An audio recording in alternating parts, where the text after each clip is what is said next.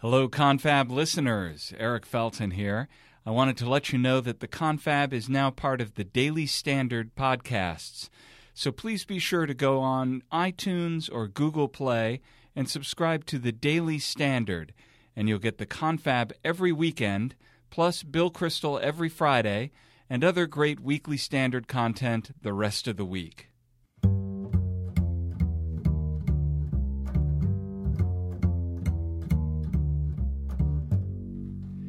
Welcome to the Confab. I'm Eric Felton.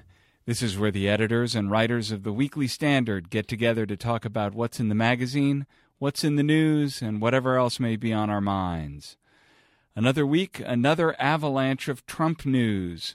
We're going to talk with Michael Warren about the naming of former FBI Director Robert Mueller as special counsel to investigate allegations that the Trump campaign was somehow in cahoots with Vladimir Putin. Will the fact of an independent investigation bring some much needed calm to Washington? Yeah, good luck with that. Speaking of a lack of calm in Washington, the president of Turkey visited our town this week, and it looks like he didn't like the fact that, this being America, protesters were allowed to protest his visit. And so Turkish security came out from the ambassador's residence and demonstrated what they do back home they beat and kicked and bloodied the protesters. Phil Terzian is here to tell us about the fallout of the fracas. All that coming up on the Confab. The Confab, by the way, is sponsored by the Dollar Shave Club. They don't mess around with 14 blade razors and magic lubrication strips or other silly shave technology. As a Confab listener, you can enjoy your first month with the Dollar Shave Club for just $5 with free shipping included. Just go to dollarshaveclub.com slash confab. Don't forget the slash confab part.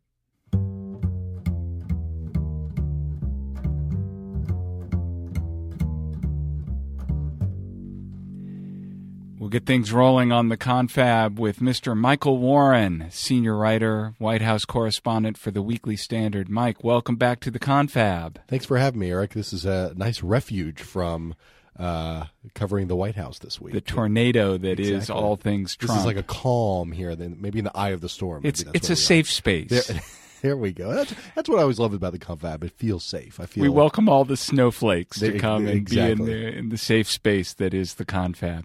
So the, one one reporter this week wrote that um, the naming of Robert Mueller to be a special counsel to look into the Russian Trump connection, if there is a Russian Trump connection, wrote that this was this was good news for Donald Trump. Um, calmed everything down. What do you think? Yeah, uh, it, it is good news for Donald Trump if there's nothing here, right? I mean, in all seriousness, this is a um, this this Robert Mueller, a the former FBI director, very well respected uh, across the sort of legal and law enforcement world. Um, and if there's really nothing, not just for Donald Trump, but for any of his campaign associates, uh, people attached to the campaign, uh, really, if they did nothing wrong, uh, as as one uh, legal expert who knew Mueller at DOJ said, then then, then Mueller's the perfect guy. Um, and the addendum to that is that if Trump can stay out of, out of the investigation's way, uh, not talking about it, not uh, trying to bring it up, or uh, answering questions, the inevitable questions he will get about this for the for the uh, indeterminate future. Um, then it could possibly be a good thing for him. He could reorient his administration toward their domestic policy goals, and uh, and sort of uh, no longer have to answer. They have an out now for every time there's a question about this. They say, "Well, this the, the special counsel is is investigating this, and we have no further comment." That's what could happen. Yeah, what are the odds that that happens as opposed to an outraged tweet goes out at 4 a.m.? Well, I mean, we have uh, we have evidence of that already. So uh, on Wednesday night, uh, the the announcement goes out that that uh, Mueller has been appointed, and you get I, I, I thought what I thought was sort of an uncharacteristically normal statement from the president. Uh, apparently, was dictated by him in the Oval Office with a bunch of aides around and it basically it said in effect we hope this investigation ends soon blah blah blah boilerplate uh, and that lasted about 12 hours. And the, the next morning, on Thursday morning, was when the president decided to tweet that this was a witch hunt and that uh, hey, by the way, why wasn't a special counsel ever ever appointed for all the scandals of President Obama and Hillary Clinton? So yeah, that's of, that's a real winning argument. Exactly. So so it was sort of back to normal uh, with Trump, and and uh, since then, you know, we've basically heard this the, the, the same from him, and I don't think that's a good tack for the president. He's I, I do agree that if he can keep his head down and sort of out of this story, it does present an opportunity. Um, but I'm also skeptical that uh, that this special counsel is not going to find anything. I think there's something to be found here. The FBI has been investigating this for a while. We don't have any evidence of, you know, uh, do we have evidence? And do we ever, ever, think we'll have evidence of Donald Trump on the phone with Vladimir Putin? Hey, if you guys can uh, over there can figure out a way to hack John Podesta, that'd be great for me. Thanks. Bye. No, but uh, there's uh, enough uh, uh, investigating going on, and and really some you know circumstantial evidence that makes me think that that Mueller will find something, and if he does, that could be a real problem. On the flip side, as we've talked about before, if there were evidence of some kind of actual collusion between the Trump team and the Russians, given the leaky town that Washington has been for the last right. few months, we'd probably have heard it if if that evidence existed.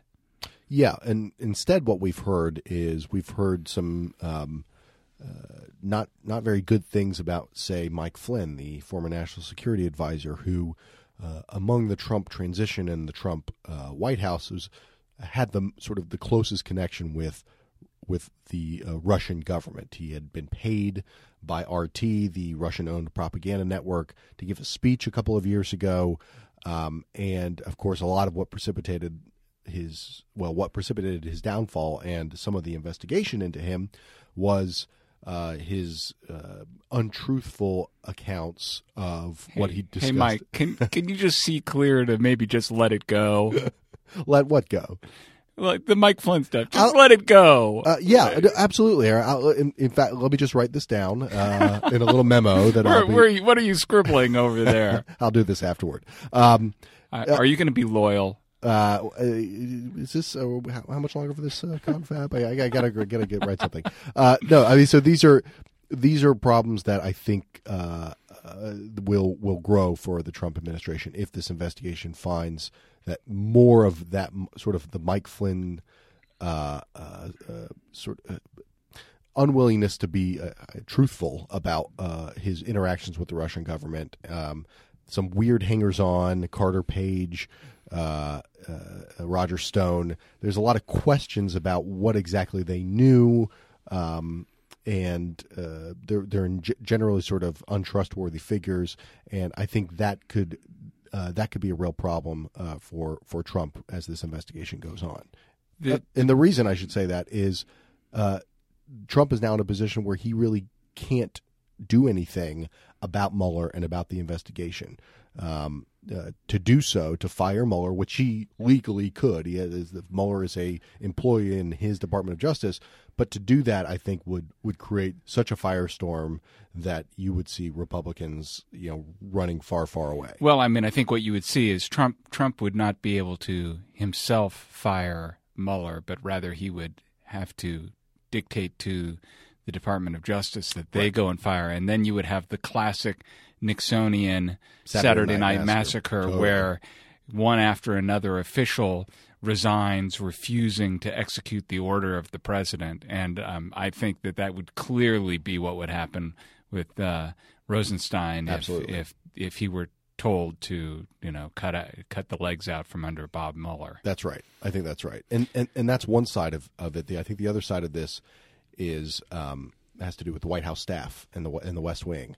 Um, and, and and if things get bad with this, which they could, the West Wing staff is under a lot of pressure. Uh, they're under they're understaffed. They uh, have a lot to do, and they're sort of feeling the squeeze because the really, boss doesn't make it easy. Exactly, the, exactly.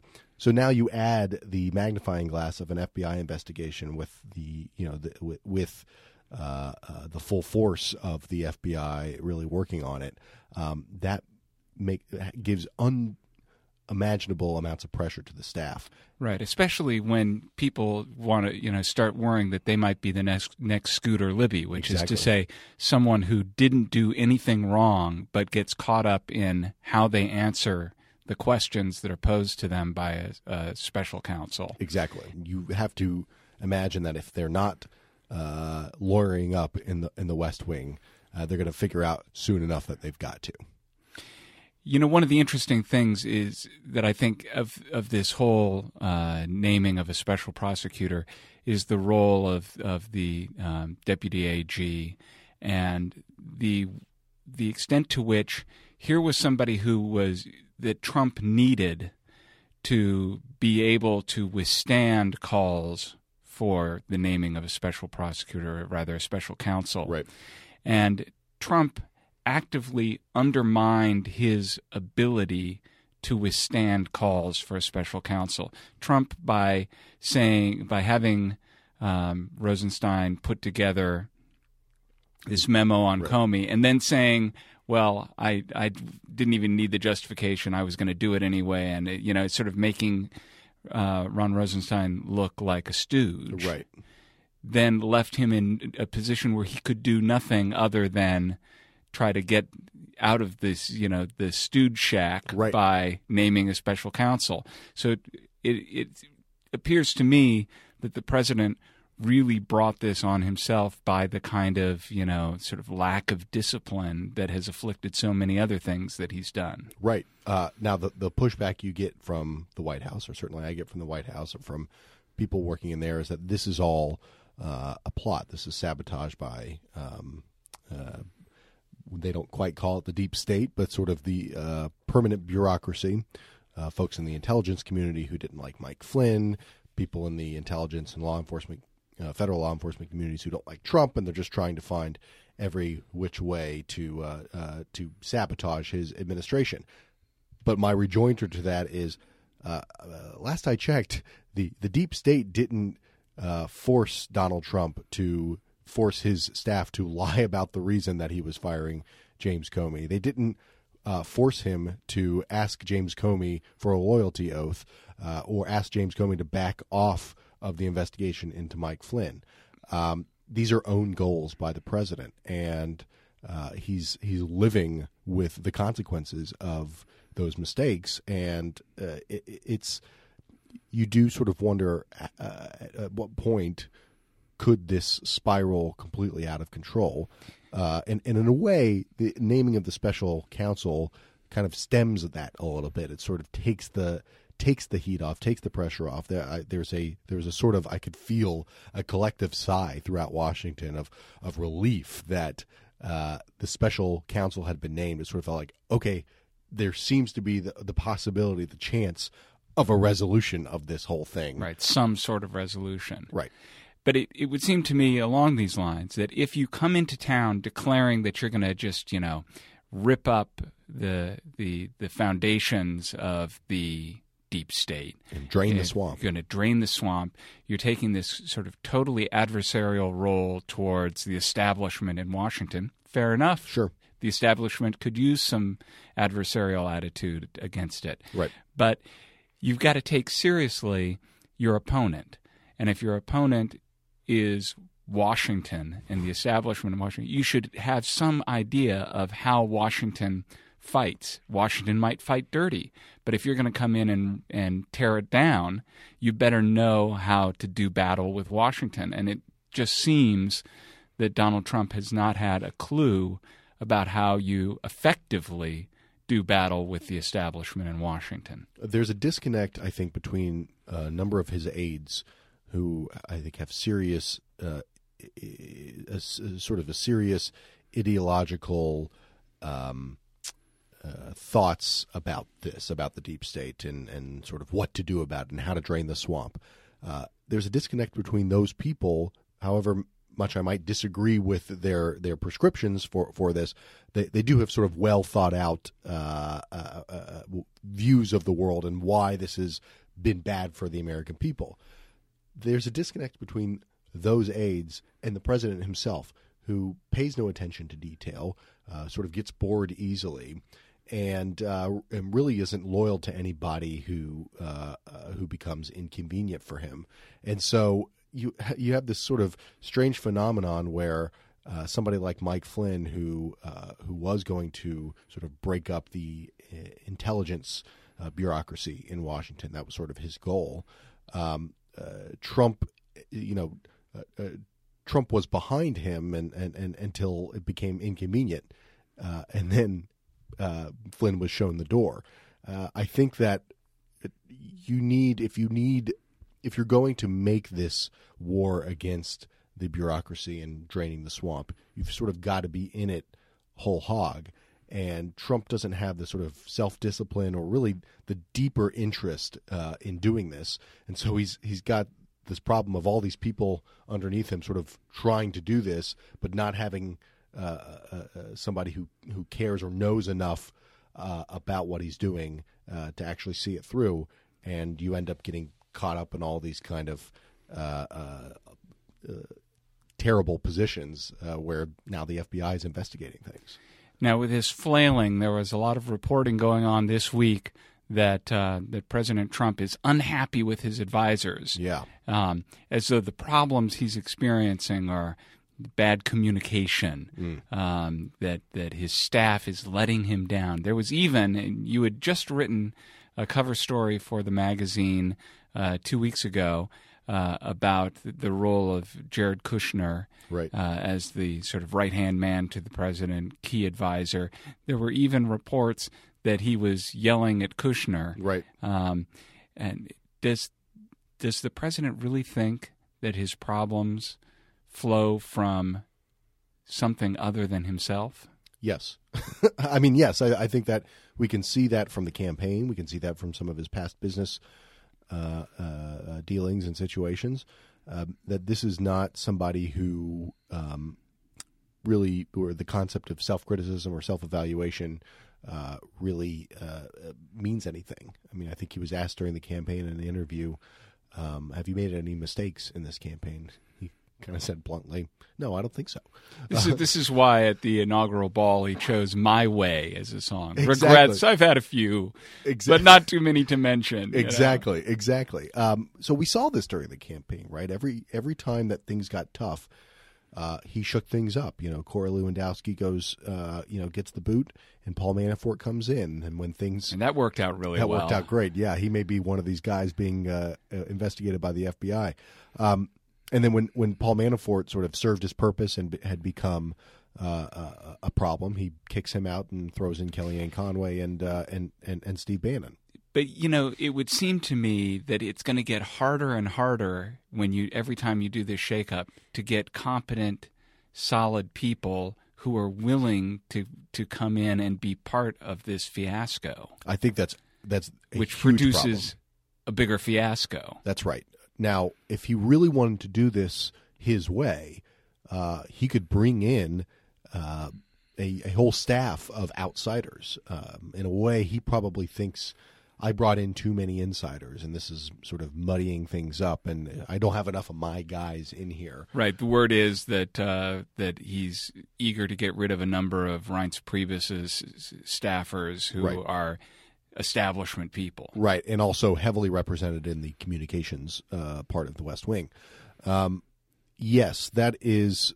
So he could do that, right? He could get rid of, you know, any uh, vestiges of the establishment and and bring in all outsiders. But who wants to be the next Sean Spicer? Exactly. Uh, well, yeah. Uh, well, apparently Kimberly Guilfoyle, the uh, Fox News uh, host, has been floating herself out there before. So apparently she wanted the job. But I mean, I think this is you you, you touch on this big problem, which is that it's already understaffed. They're already stretched too thin.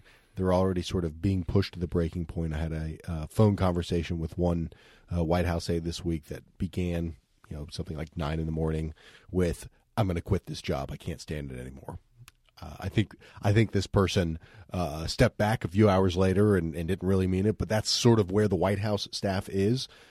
If you clear out a lot of those people who are already kind of uh, many of them kind of the the B team uh, of Republican sort of political and government folks. Um, then who do you have? Who do you have left? We, we won't tell your source that you called her the B team. But. I, I, I, I, I was not including my source in that B team, uh, and in fact, I will say uh, uh, I should, for my own purposes here, and, and to be fair, um, big chunks of the national security uh, and, and sort of foreign policy team um, at the White House do are are not part of that B team, but they're also understaffed as well. So I mean, this this sort of this is a huge problem and all of these sort of legal headaches for the president uh, will uh, are and will continue to trickle down to the staff. And you have to wonder what does the White House look like in six months? We don't know, but it's probably not going to look a lot better.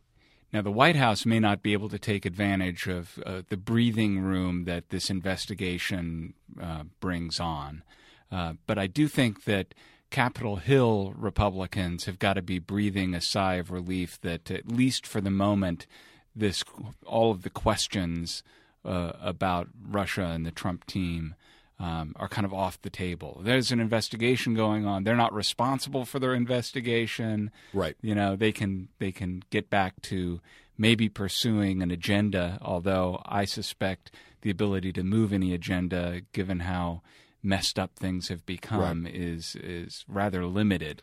But uh, what's your sense of on the Hill? Yeah, I think that, that I think that that's right. Uh, the Senate's probably got an easier time actually of moving things than the House. Um, uh, but but that's right. They they are, they they all seem to sort of be relieved. Our colleague Jenna Lifhits has been reporting from Capitol Hill, and um, they all seem to sort of be saying, uh, what the, what's the problem? We've always been working on the uh, uh, on our you know domestic legislative agenda. This is never you know the uh, what scandals, what investigations. We're not worried about that. I think that shows you sort of how um, quickly they've been able to free themselves uh, from all this Russia talk. Um, but there, but there is something that that that perhaps uh, you know deep within the uh, NRCC they're really worrying and wringing their hands about, which is the 2018 midterm elections. Oh yeah, yeah. Fred Barnes wrote about that for the magazine this week, and his interesting take is if Donald Trump thinks that he is an oppressed ill-used figure at this point. he has no idea what kind of hurt he's in for if the Democrats take the House and have the ability to run all their own investigations and subpoena everything they that's want. Right. You know, things have been tough so far, and that's with having both houses of Congress in your own party.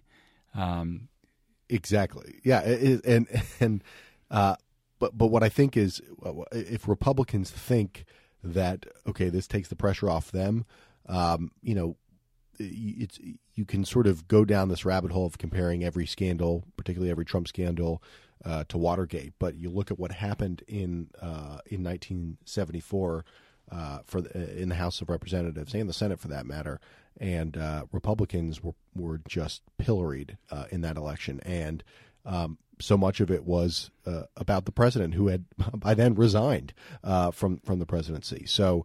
Um, in the sort of immediate term, uh, this takes the pressure off of Republicans, but it, it really adds to all their other problems they have. They're, they're, uh, it's never good for the midterm uh, for the incumbent party. Uh, the first midterm at, at, the beginning of the first term, they've got problems with getting through health care uh, legislation, and people are uh, sort of un- unsure about that. and they really haven't delivered anything else on jobs, the economy, that sort of thing that President Trump ran on. So you add all of you you take all of that and then you add uh, this brew, you know brewing uh, investigation. It may not be on their tables anymore with the special counsel, uh, but it's going to be on voters' minds when they go to the polls in 2018. We'll see whether Robert Mueller uh, comes out and has a press conference uh, three days before the election. I that would, would be Comey style. That would be Comey style. I would find it very having talked to people who work close with Mueller. I'd find it very hard to believe he wants to be anywhere near a press microphone uh, until all of this is over with. Michael Warren, senior writer for the Weekly Standard. Thanks for joining us on the Confab. Thanks for having me.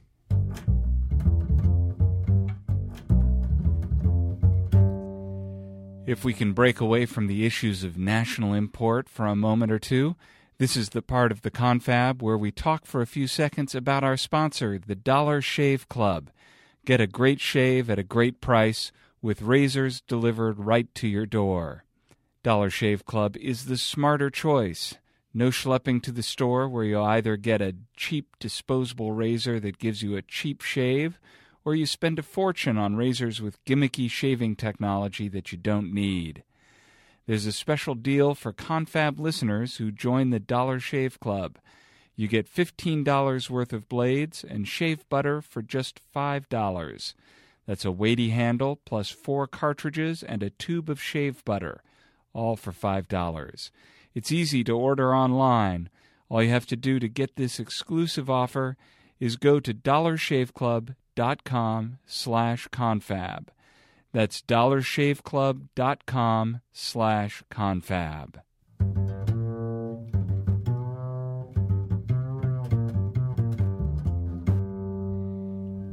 And now we're happy to welcome Phil Terzian, literary editor of the Weekly Standard, to the Confab studio. Phil, how's it going? It's going very well, thank you. Good. You're here to tell us all about a fracas outside the uh, Turkish ambassador's residence here in Washington. But before we talk about this, I have to offer a caveat. You know, as journalists, we're supposed to be disinterested, fair minded. But I find it very difficult to be fair minded about this because I have to drive by the Turkish ambassador's residence on my way home. And Tuesday, the entire multi block area was turned into a parking lot and uh, I was stuck for hours. My car overheated, so I'm bent out of shape at the Turks about this, and so I just wanted people to realize it so that uh, I'm not accused of being unfair. But what was it that uh, that brought about this cessation of traffic moving in the District of Columbia on Tuesday? Well, I was going to say, welcome to contemporary Washington, where that sort of thing happens in, in all quadrants of the city and just about every day now. But uh, well, what happened was, of course, uh, President uh, Erdogan of Turkey uh, paid a visit to the uh, Trump White House, and um, he then went to have dinner at the Turkish ambassador's residence on Sheridan Circle on Embassy Row. And there was, as is usually the case, a knot of human rights protesters uh, Armenians, Greeks, Yazidis, Kurds, and a few others uh, in in the circle holding signs and um, not doing anything. But there weren't that many of them, and they weren't doing anything in particular except standing with their signs and occasionally shouting out uh, the usual slogans. Well, at some point, well, there was a, a, a modest police line uh, surrounding the ambassador's residence since the Turkish president was was there, but. At any rate, at some point, a couple of dozen um, uh, men, uh, some armed, uh, suddenly burst forth from the Turkish ambassador's residence, stormed through the police line, and then ran into the uh, circle and started beating the living daylights out of the uh, out of the demonstrators. Now, this this was like classic you know, third world dictatorship thug behavior kind of beating. We're ta- we're not talking about you know kind of shoving matches. We're talking about uh, smack down, and and then when people are on the ground, kicking. Oh, them. Oh, this was no, this was not shouting imprecations at one another. they they were first of all, if you look at the video, you can clearly see that some of them have guns in their in their in their uh, uh, waistbands. Well, they are security. They are security after yeah, all. After yeah. all, and they and they and, and Embassy Row is a very dangerous place. But no, no, I mean they had uh, truncheons. They were beating, kicking, uh, bloodying. Uh, something like uh, twelve people were sent to the hospital. A few people with fairly serious injuries.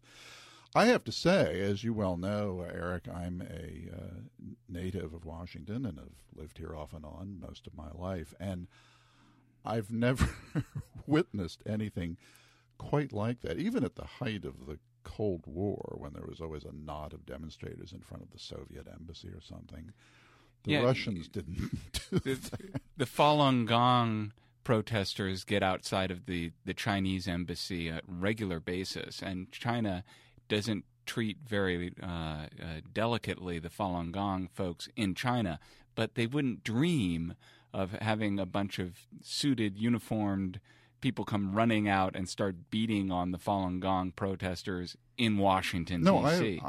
To me, it's unprecedented. I can't think of any situation where we've been at daggers drawn with some foreign entity, and, and we're ostensibly we're not with Turkey, where anything remotely like like that happened. So, um, I mean, in that sense, it was a taste of what p- protesters experience in Turkey, but we're here in the United States. And I, I will add, it's not the first time this has happened. Uh, President Erdogan gave a talk at the Brookings Institution last, uh, well, a little over a year ago.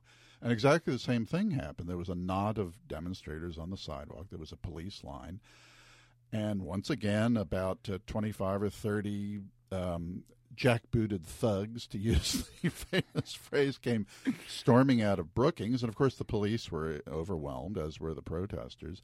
And it was actually, in my recollection, it was a couple of policemen, district policemen, and one or two bureaucrats from Brookings who came out and finally were able to you know, essentially order them back in, but not until they'd bloodied. I have this image in my mind of the geeky policy wonk equivalent of Mick Jagger at Altamont when he's saying to the Hell's Angels who are beating up the, the, the audience, you know, people, people, Yeah. why are you fighting? Yes, exactly. No, it's very, uh, very, very similar. So, is the U.S. right, as a number of lawmakers have uh, suggested, to take this as not just a, a violation of the rights of the people who were protesting, but a direct insult to the United States of America? Well, I think that's a reasonable thing to say. I mean, I mean, our relations with Turkey are clearly uh, in transition. I mean, the the, the Erdogan government uh, uh, is very different from most of its predecessors. It's an increasingly authoritarian government. It's it has been hostile to the interests of the United States in in in, in some respects, um, and so it's it's a delicate moment. Um, but I, I, I was shocked, frankly, last year when the Brookings uh, incident essentially was papered over. Afterwards, there was there were no repercussions, no no security personnel, no embassy personnel from the Turkish embassy who were also involved. None were declared persona non grata. It was kind of regarded that the, our bilateral relations are too important to let a little incident like this. But this is this is a bigger incident, and of course, all captured in lurid video. And I think I think Americans, uh, especially in their nation's capital, expect that that foreign governments behave themselves in accordance with American norms on American soil. Seems Di- reasonable. diplomatic immunity is not a license to go about clubbing people in the street.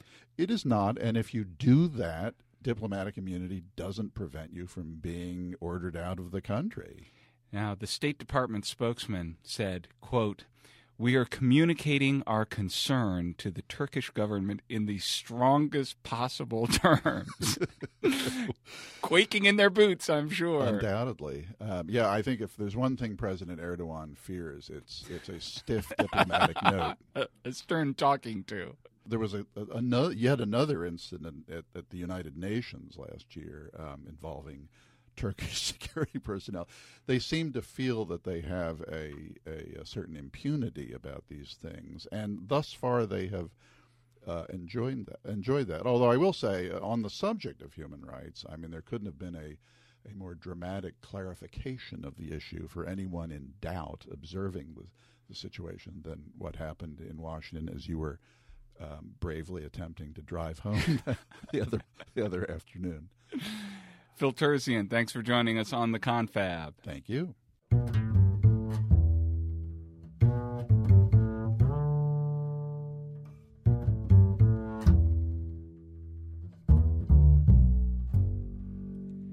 That's it for the Confab this week. Be sure to tune in to the Confab every week. Just go to iTunes for a free subscription or go to our website, weeklystandard.com. Join the Confab conversation. Let us know what you want to hear more about. You can email us at podcasts at weeklystandard.com. Thanks so much for listening. I'm Eric Felten. Catch you next time.